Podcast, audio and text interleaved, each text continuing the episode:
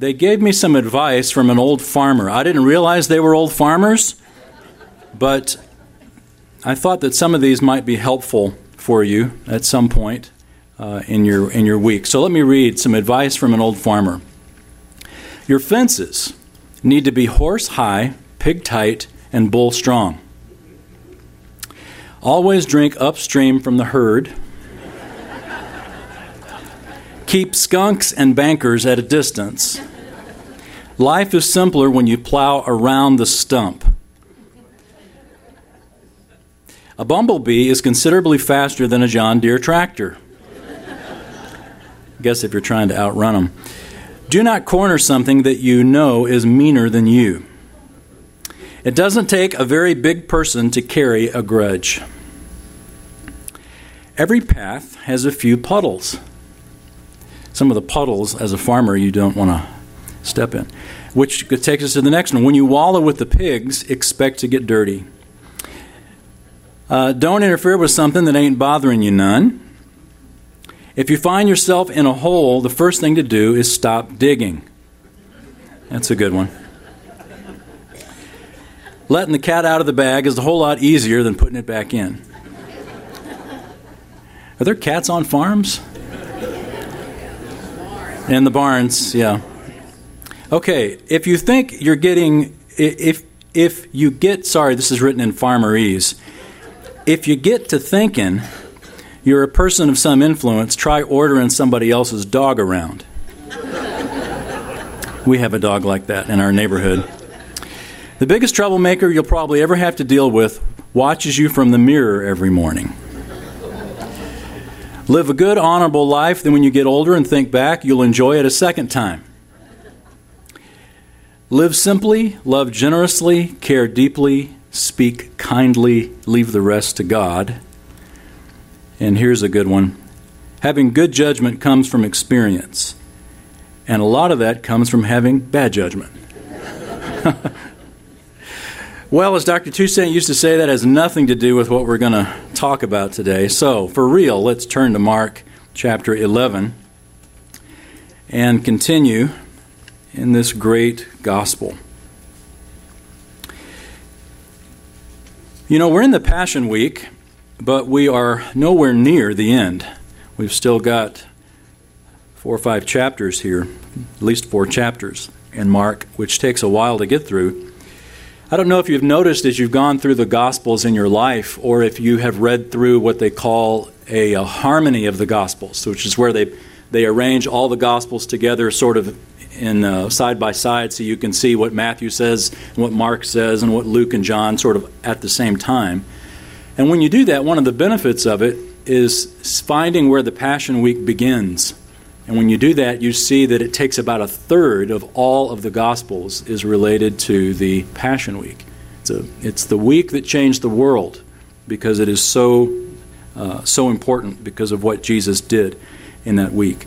And all of Mark has led up to this moment, which is the Passion Week. It would take quite a while to review the whole book, obviously, but if you just think back through it with me, it's helpful to review where we've been so far in the Gospel of Mark. Jesus appeared on the scene from the very beginning, uh, sharing the, that the kingdom of God is at hand. And he basically said, you know, the kingdom of God, the long awaited promised kingdom that the Old Testament looked forward to, it's at hand, it's near. The potential for it beginning is very close. And he proved that he indeed was the one that could inaugurate that kingdom by performing miracles. And the miracles that he performed were things that had never been done before opening the eyes of the blind, raising the dead, uh, people who were lame beginning to walk, those who had leprosy, an incurable disease, all of a sudden, by his mere touch, they're healed. And so, what Jesus does is give a, a preview of what the kingdom is going to look like. That by him healing people, he shows the kingdom that I promised, this is what it's going to look like in that kingdom. I can deliver on the promise. Unfortunately, the religious leaders looked at Jesus' miracles not as from the power of the Holy Spirit, but as from the power of Satan. And Jesus, realizing this, begins to change his emphasis from offering the kingdom to Israel, now to preparing these 12 unknowing disciples for an age called the church. God's plan B, which was really plan A all along, what the Apostle Paul calls a mystery. And in that time of training those disciples, which, by the way, he's also training us, primarily those chapters were in Mark chapter 8 through 10, where three times in those three chapters he introduces his death, his burial, and his resurrection to these disciples. Every time they reject it, and instead they opt for the kingdom or for some, some aspect of the kingdom, particularly their own greatness. So Jesus is trying to teach these men that the, the way up is down, that the way to be great is to be a servant, is to be like Jesus Christ. And they, then they enter Jerusalem. Well, last time we were together with uh, the Gospel of Mark a couple of weeks ago, we started here in chapter 11 at the triumphal entry. And you remember, Palm Sunday, Jesus enters Jerusalem, enters the temple. It just says he looks around, verse 11, and left. And then on the next day, Monday, he enters, on his way to the city, he sees a fig tree in leaf. And it doesn't have any figs, and so he curses it. In fact, he says, May nobody ever eat fruit from you again. And then he goes into the temple, cleanses the temple. On the way out, it's noticed that the, the next day, it's noticed that uh, the fig tree is withered, and his disciples comment on that. And then Jesus goes into this uh, application about having faith in God and what that looks like. But basically, what we talked about was the cursing of the fig tree and the withering of the fig tree sort of sandwiched Jesus' cleansing of the temple. And Jesus was basically going into Jerusalem and saying, just as the temple was destroyed the first time, it will be destroyed now a second time because Jerusalem rejected God's way. And he does, he's not content just to let the application be to Israel, but he turns it to the disciples, and then ultimately, by the power of the Spirit, he turned it toward us there at the end, uh, verses 23 through 26, where he talks about forgiving other people praying in faith and believing that God can do all things. So, with that as a context, and remembering that he has just taught his disciples about forgiveness, about faith and prayer, now we get to chapter 11, verse 27. Once again, they come into Jerusalem. So, let's look at this together. They came again to Jerusalem, and as he was walking in the temple, the chief priests and the scribes and the elders came to him and began saying to him, By what authority are you doing these things? Or who gave you this authority to do these things? You know, a popular uh, phrase, a popular saying or notion is that, isn't it strange how on Palm Sunday, when all the people were shouting, you know, Hosanna, blessed is he who comes in the name of the Lord, that only a few days later the people were shouting, Crucify him? Well, the answer to that seemingly dilemma is it's really not the same crowd.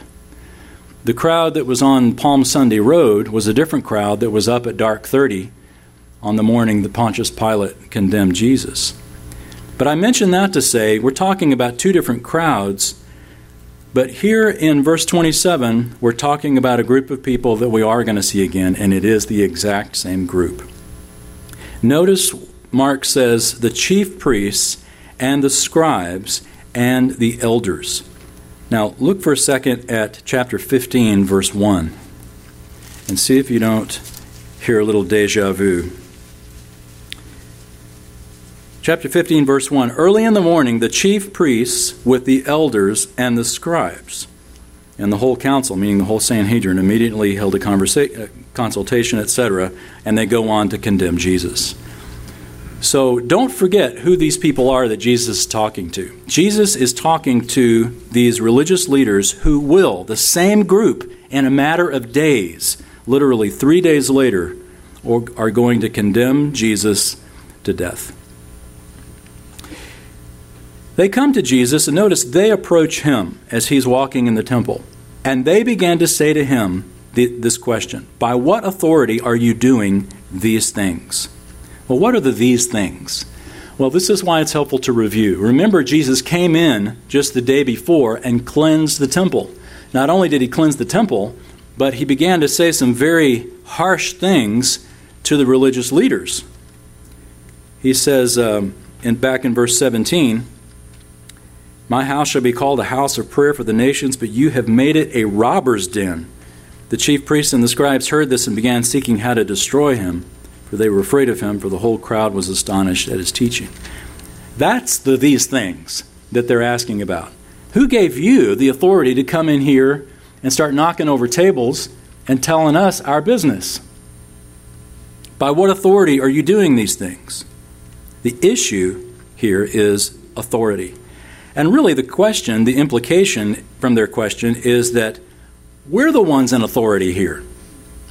We never gave you authority to do this. Who gave you authority to do this? Or like someone would says to those of us, you know, who start getting bossy, who died and made you king? Of course, with Jesus, he did. So, who gave you the authority?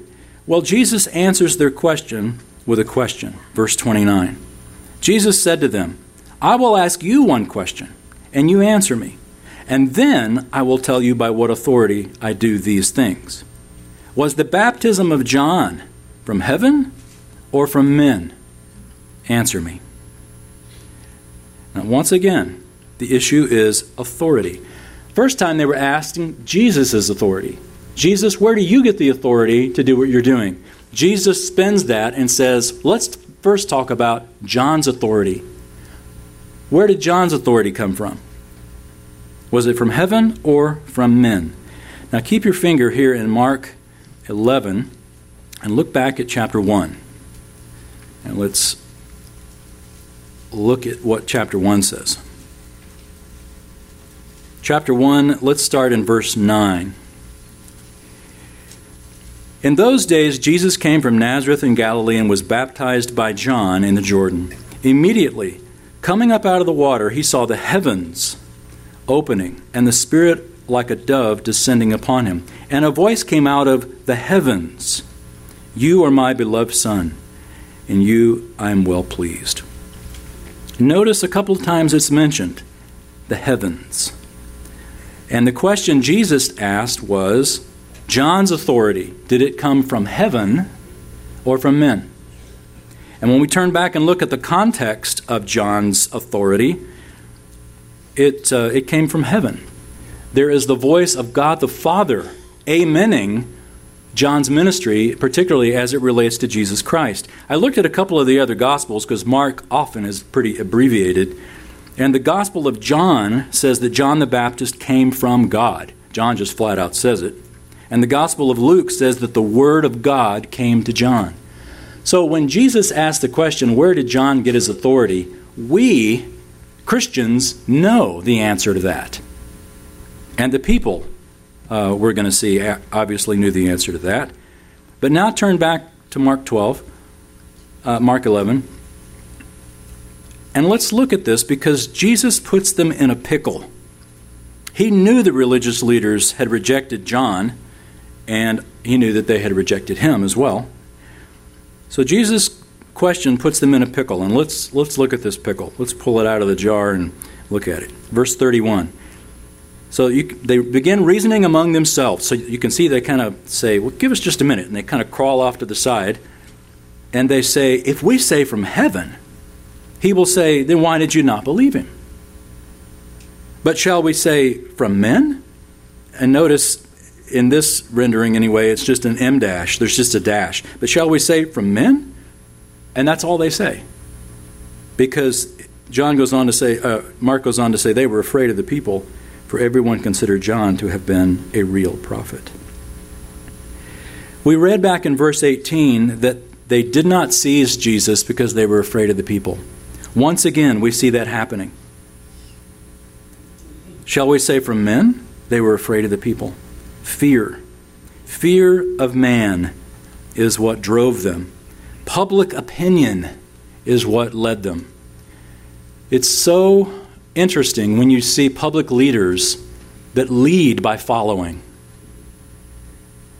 that they look at the polls to decide how they should lead, as opposed to leading and doing what's right and letting the polls fall where they may.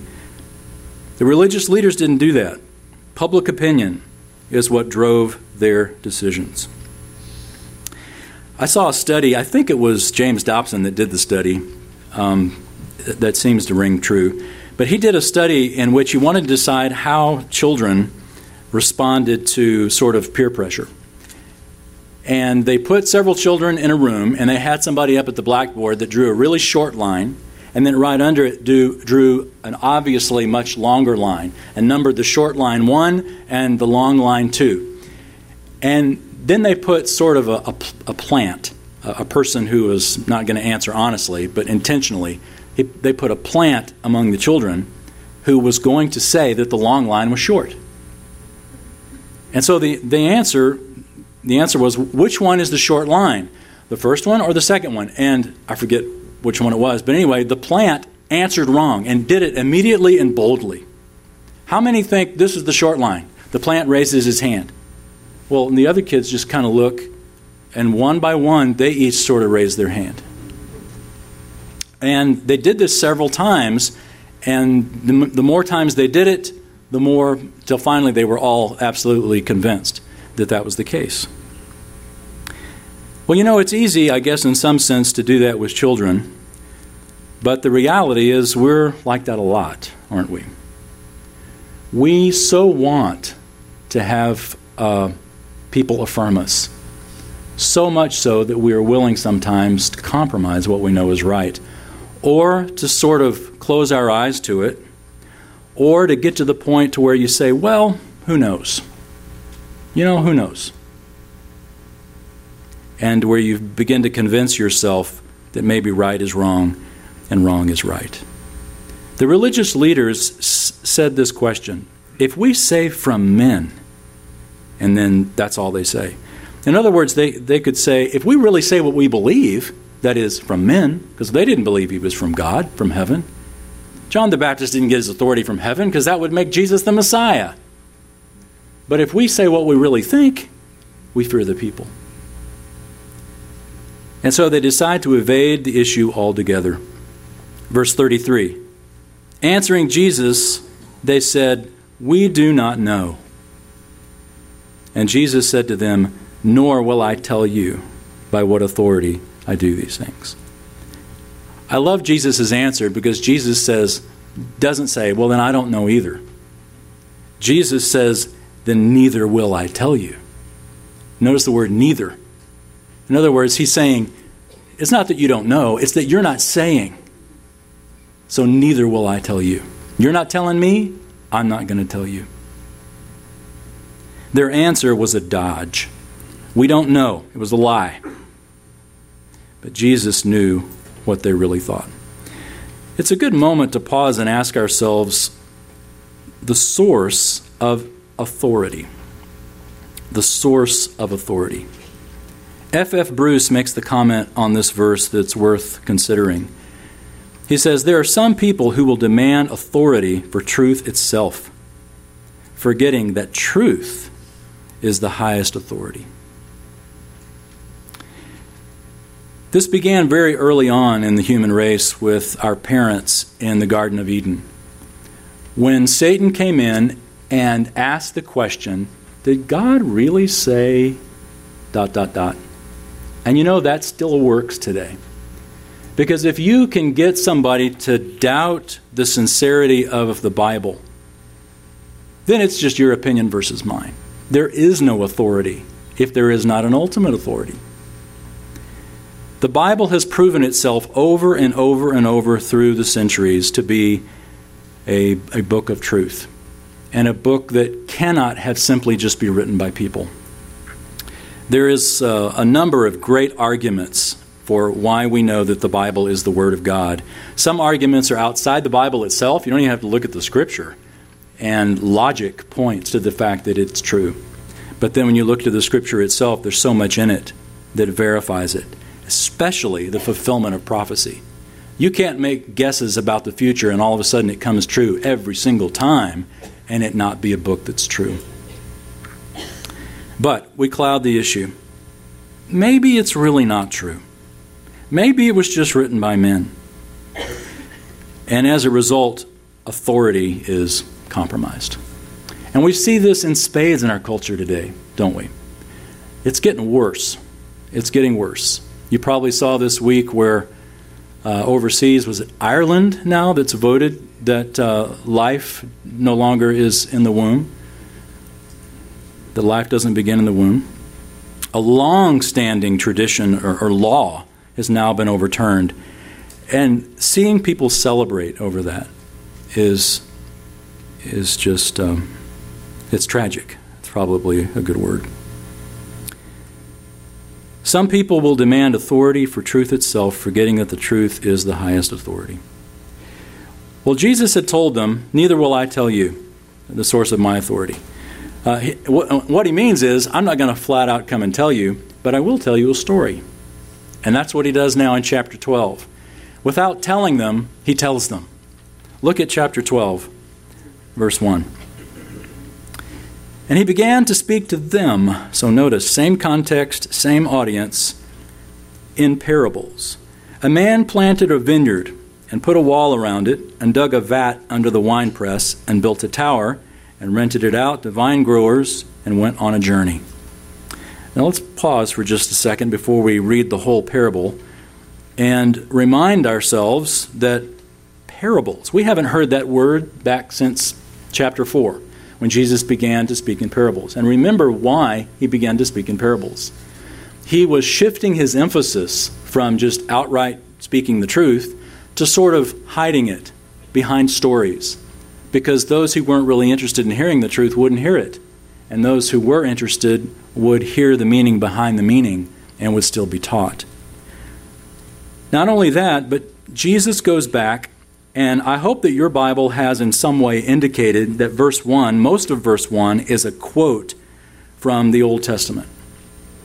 If you look at the margin, or perhaps uh, like if you have the New American Standard, mine's in all caps, which indicates that it's quoting an Old Testament verse. And the verse it's quoting is Isaiah chapter 5. So keep your finger here in Mark 12 and turn back with me to Isaiah 5 because we need to understand the context of what Jesus is implying by quoting this verse. Jesus knew the Bible really well. And so, you know, why not use it? why not use it to his benefit? And it's wonderful, too, because by simply quoting a couple of verses, there's a whole implication given that isn't necessarily said. Isaiah chapter 5, uh, let's read starting right in verse 1. Let me sing now for my well beloved a song of my beloved concerning his vineyard. My well beloved has a vineyard on a fertile hill. He dug it all around, removed its stones, and planted it with the choicest vine. And he built a tower in the middle of it, and also hewed out a wine vat in it. Then he expected it to produce good grapes but it produced only worthless ones. And now, O inhabitants of Jerusalem and men of Judah, judge between me and my vineyard. What more was there to do for my vineyard than I have not done in it? Why, when I expected it to produce good grapes, did it produce worthless ones? So now, let me tell you what I'm going to do to my vineyard. I will remove its hedge, and it will be consumed. I will break down its wall, and it will become trampled ground. I will lay it waste. It will not be pruned or hoed, but briers and thorns will come up. I will also charge the clouds to rain no rain on it. For the vineyard of the Lord of hosts is the house of Israel, and the men of Judah his delightful plant. Thus he looked for justice, but behold, bloodshed. For righteousness, but behold, a cry of distress. So that's the context. In the time anticipating the destruction of the first temple, Isaiah speaks for God and compares Israel to a vineyard that God worked to produce it. And I love the, the, the, the words that it says God did all he could to make it fruitful. He even removed the rocks. If you've ever been to Israel, there are rocks everywhere. That is one place I would not want the job of being the rock remover. I mean, there are rocks everywhere. And so to make, to remove the rocks, is it is in itself a picture of what hard work God did with Israel to prepare them to be fruitful. And notice it, in verse 2 it says he expected it to bear fruit. That's important to notice. That the Lord would do all these things and yet Israel would bear no fruit. And as a result, he says he's going to remove a couple of things. First of all, he's going to remove its protection. He's going to take away the wall that surrounds it, and he's going to let, uh, by implication, the critters get in and, and infestate it. Uh, he's also going to take away its provision. There'll be no rain. So he takes away the protection, he takes away its provision, and as a result, he lets the natural unfolding of the consequences occur. Remember, Jesus used a similar, you can go back to Mark now, Mark chapter 12. Jesus used a very similar picture just the day before with the fig tree, didn't he? He went to it expecting to find fruit, but there was none. As a result, he cursed it and he said, No one's going to eat fruit from you again. It's the same thing Isaiah said. It's the same idea. And it's ironic that Isaiah, again, is predicting the destruction of the first temple, and Jesus said what he said regarding the fig tree, quoting Jeremiah and the destruction at Shiloh, etc., etc., uh, anticipating the destruction of the second temple. So Jesus is quoting the Old Testament, implying that the destruction of the temple that they're standing in is going to happen as well. Well, we just got to verse 1 in this parable. Let's continue because you're going to see the exact same thing occurring as Jesus goes on. So, verse 2 At the harvest time, he sent a slave to the vine growers in order to receive some of the produce of the vineyard from the vine growers. They took him and beat him and sent him away empty handed. Again, he sent them another slave, and they wounded him in the head and treated him shamefully. And he sent another, and that one they killed. And so with many others, beating some and killing others, he had one more to send, a beloved son. He sent him last of all to them, saying, They will respect my son. But those vine growers said to one another, This is the heir. Come, let's kill him, and the inheritance will be ours. They took him and killed him and threw him out of the vineyard. Now, when you're reading a parable, you don't want to try to make it walk on all fours when you're in, in, interpreting it. Um, typically, a parable has one big meaning that's a takeaway. Now, sometimes you can compare some of the details and actually make one to one relationships, but typically, a parable, you don't want to try to assign a meaning to every little detail of a parable because that isn't what a parable is used for. Typically, it's to communicate one big truth. But occasionally there are some details that are clearly there. And I think they're there to give us insight into the big truth. And that's the case with this parable. Notice it said he has, in verse 6, he had one more to send, a beloved son. Now, I didn't make a big deal of it when we read it in chapter 1, but this isn't the first time we've heard that, that word, beloved son, in Mark. Who said beloved son before this point? God, the Father at Jesus' baptism. This is my beloved Son, in whom I am well pleased.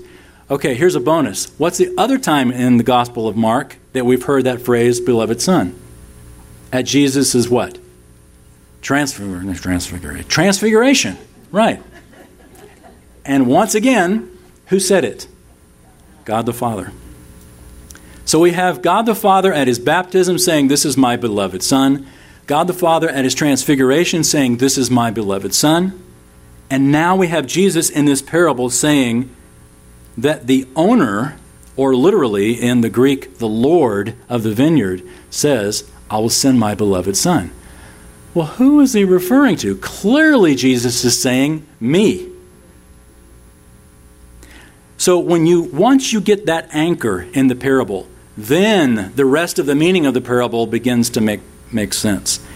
If verse 6 is referring to Jesus as the beloved Son, who was not respected, as we know what's going to happen, he is the heir of the vineyard of Israel. He, he was killed um, and rejected. then those prior to Jesus we know would be the prophets. Particularly, I don't know which one we could try to assign, but the context we've talked about John the Baptist, one of these others is John the Baptist. And especially when you talk about the context of beloved son, because John was there at that time when that phrase was used. So, rejecting Christ has its implications. Look at verse 9. Jesus gives a conclusion. What will the owner of the vineyard do? He will come and destroy the vine growers and will give the vineyard to others. Rejecting Jesus results in what we've already talked about the loss of protection, like Isaiah said, the loss of provision, like Isaiah said, but also the loss of life, here Jesus tells them, and the privilege of participation. That generation of Israel lost the privilege of ushering in the kingdom of God. It's going to be still a, a future generation that, that's waiting on the kingdom of God to come. In fact, it, Jesus says they will be destroyed, which is probably a reference to the destruction of the temple again in AD 70. And then Jesus once again quotes Scripture, and I love how he introduces it here in verse 10. Have you not even read this Scripture? The stone which the builders rejected, this became the chief cornerstone. This came about from the Lord, and it is marvelous in our eyes.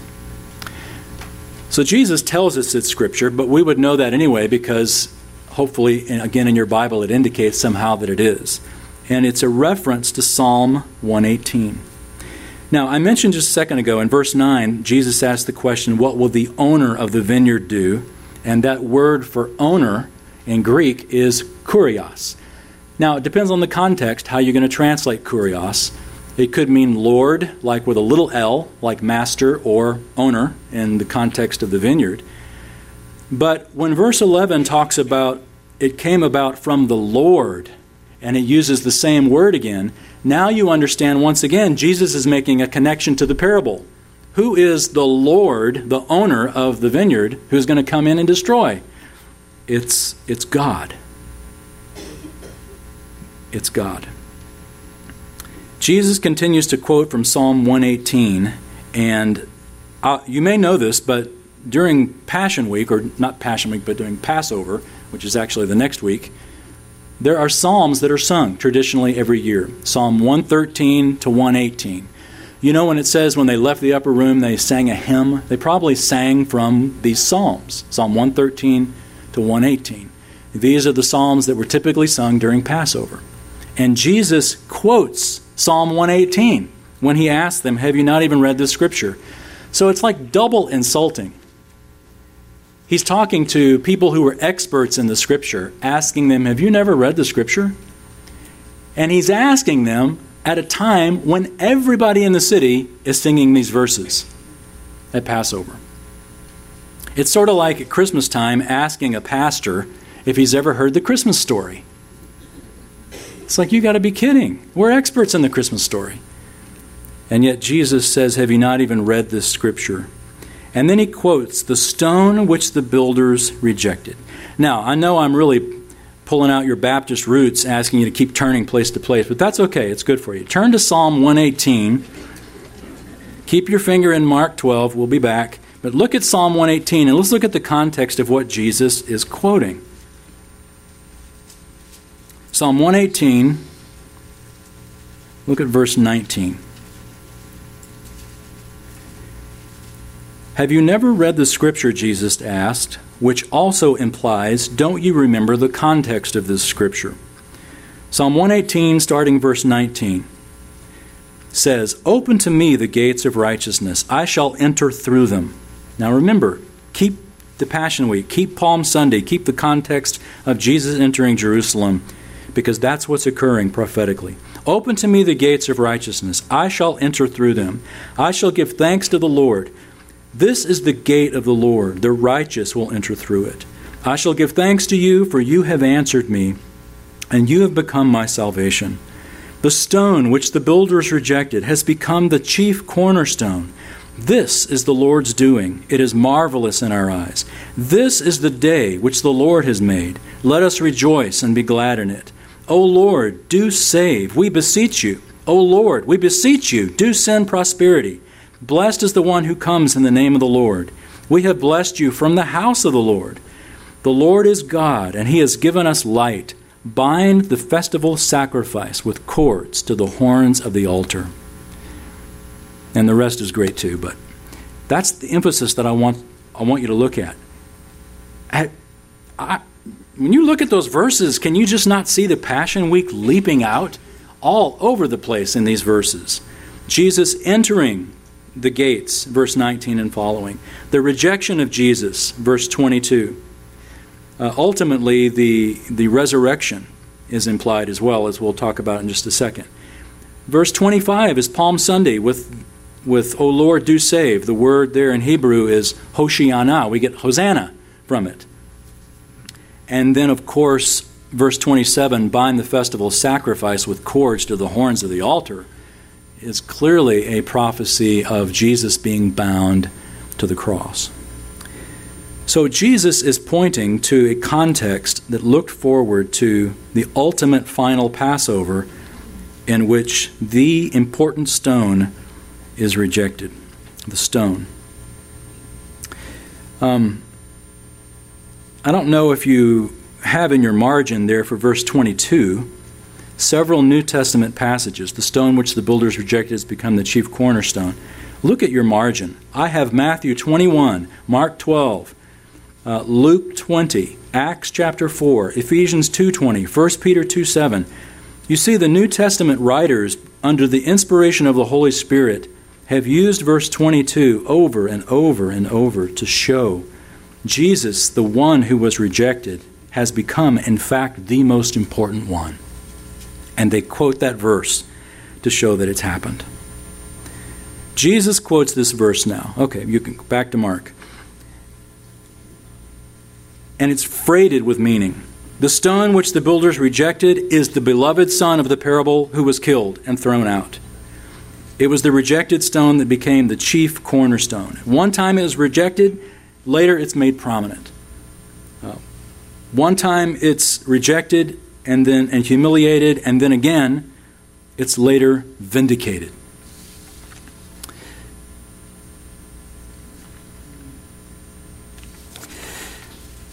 Let me ask you a question that gives direct application to this passage.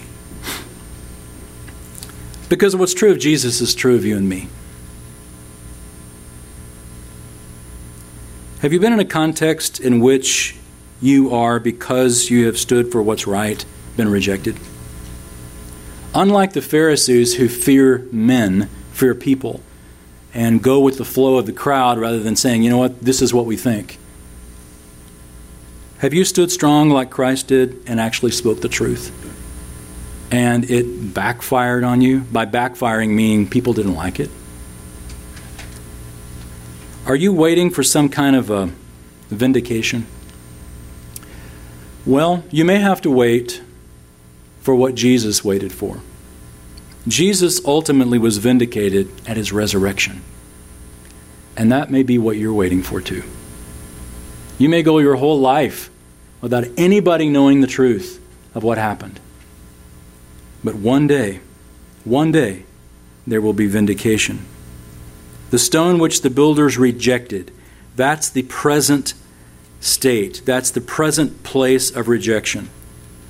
This became the chief cornerstone. That's a future vindication. And notice, this came about from the Lord. Ponder that for just a minute. That the Lord would have a, such a sovereign working over your life to allow you to be rejected, to allow you to be hurt, to be placed in a place where you would not have chosen that. And yet, God allowed it. Why? Because there's going to come a point at some time, maybe your resurrection, maybe in this lifetime, we don't know, when it's going to turn and the rejection turns to vindication for you, and you realize it came about from the Lord, And then the end of verse 11 becomes the truth that you marvel at. It is marvelous in our eyes.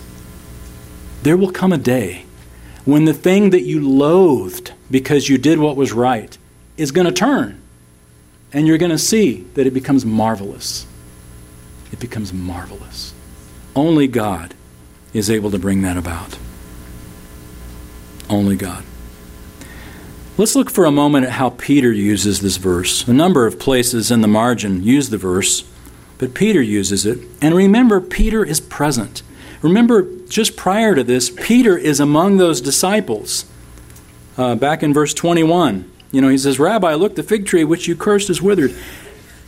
And then in response to that, Jesus talks about praying in faith and forgiving. We know the apostles have been locking horns with each other about who's the greatest. That's all still part of the context. Now, look how Peter uses these verses. Keep your finger in Mark and turn to Acts chapter 4. This is after the resurrection, after Peter goes, Oh, yeah, and gets it. Acts chapter 4, starting in verse 8 and he's talking to the same people who ultimately took Christ's life. Peter, filled with the Holy Spirit, said to them, Rulers and elders of the people, if we're on trial today for a benefit done to a sick man, as to how this man was made well, let it be known to all of you and to all the people of Israel that by the name of Jesus Christ the Nazarene, whom you crucified, whom God raised from the dead, by this name this man stands here before you in good health. He is the stone which was rejected by you, the builders, but which became the chief cornerstone. And there is salvation in no one else, for there is no other name under heaven that has been given among men by which we must be saved. Peter quotes the very verse that Jesus quoted weeks earlier when Jesus stood in the temple and said to the very people whom Peter ultimately quotes this verse too as well. What's amazing is you have this change in Peter because uh, in Mark 12, we're going to see a little further on in the, book of, in the book of Mark how Peter turned tail and ran with the rest of the apostles.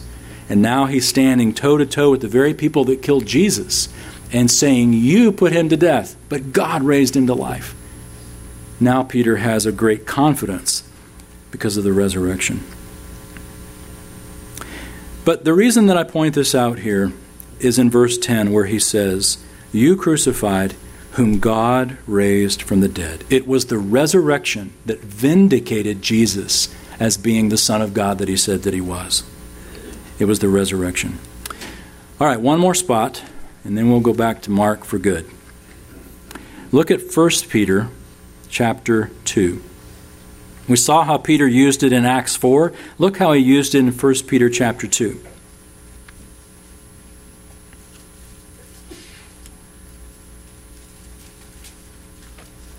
First Peter 2, verse 21. Uh, let's see. That's not right. 2 7. That's good. Actually, back up. Look at 2 6. He says, For this is contained in Scripture Behold, I lay in Zion a choice stone, a precious cornerstone. He who believes in him will not be disappointed. This precious value, then, is for you who believe. But for those who disbelieve, the stone which the builders rejected, this became the very cornerstone, and a stone of stumbling, and a rock of offense. For they stumble because they're disobedient to the word, and to this doom they were also appointed. So Jesus, we're told, was the one who was rejected. In that same context, look down a few verses later at verse 23. And boy, this has application for your life written all over it. While being reviled, he did not revile in return. While suffering, he uttered no threats. But here's what Jesus did kept entrusting himself to him who judges righteously. Now, again, we're coming back to that situation in which you haven't been treated well or there's something unjust. What do you do? What do you do when nobody knows the truth? You do what Jesus did. While being reviled, he did not revile in return. While suffering, he uttered no threats. What did he do? He kept entrusting himself to him who judges righteously, knowing that one day he'd be vindicated. And the same is true of you. In chapter 4 of this same book, verse 19, Peter gives one more application that's relevant. Chapter 4, verse 19. Therefore, those also who suffer according to the will of God shall entrust their souls to a faithful Creator in doing what is right. There's that phrase again entrusting their souls, just like Jesus did. All right, back to Mark, and we won't do any more flipping around. Look at the conclusion. All of the implication of what Jesus has said and the conflict that he had with them at the end of chapter 11 and the parable that he told of them now here in chapter 12. Look at the conclusion now in verse 12. And they were seeking to seize him, and yet they feared the people, understanding that he spoke the parable against them. And so they left him and went away. They wanted to get rid of him because he told the truth. He told the truth. Years ago, my dad and uncle and I uh, went to see a movie. It was a uh, Sylvester Stallone movie. I won't tell you which one it was because it's not a good movie. It's not one I'd recommend, I'd say, but but the point of it is still good. We went to see this movie, and this was back when I was still young enough that my dad would buy my tickets. Uh, toward the end of his life, I bought his tickets. But we were there, and um, we got there in plenty of time to the to see the movie. Got there plenty early, bought our tickets, went in, but it was already playing. And oh, great!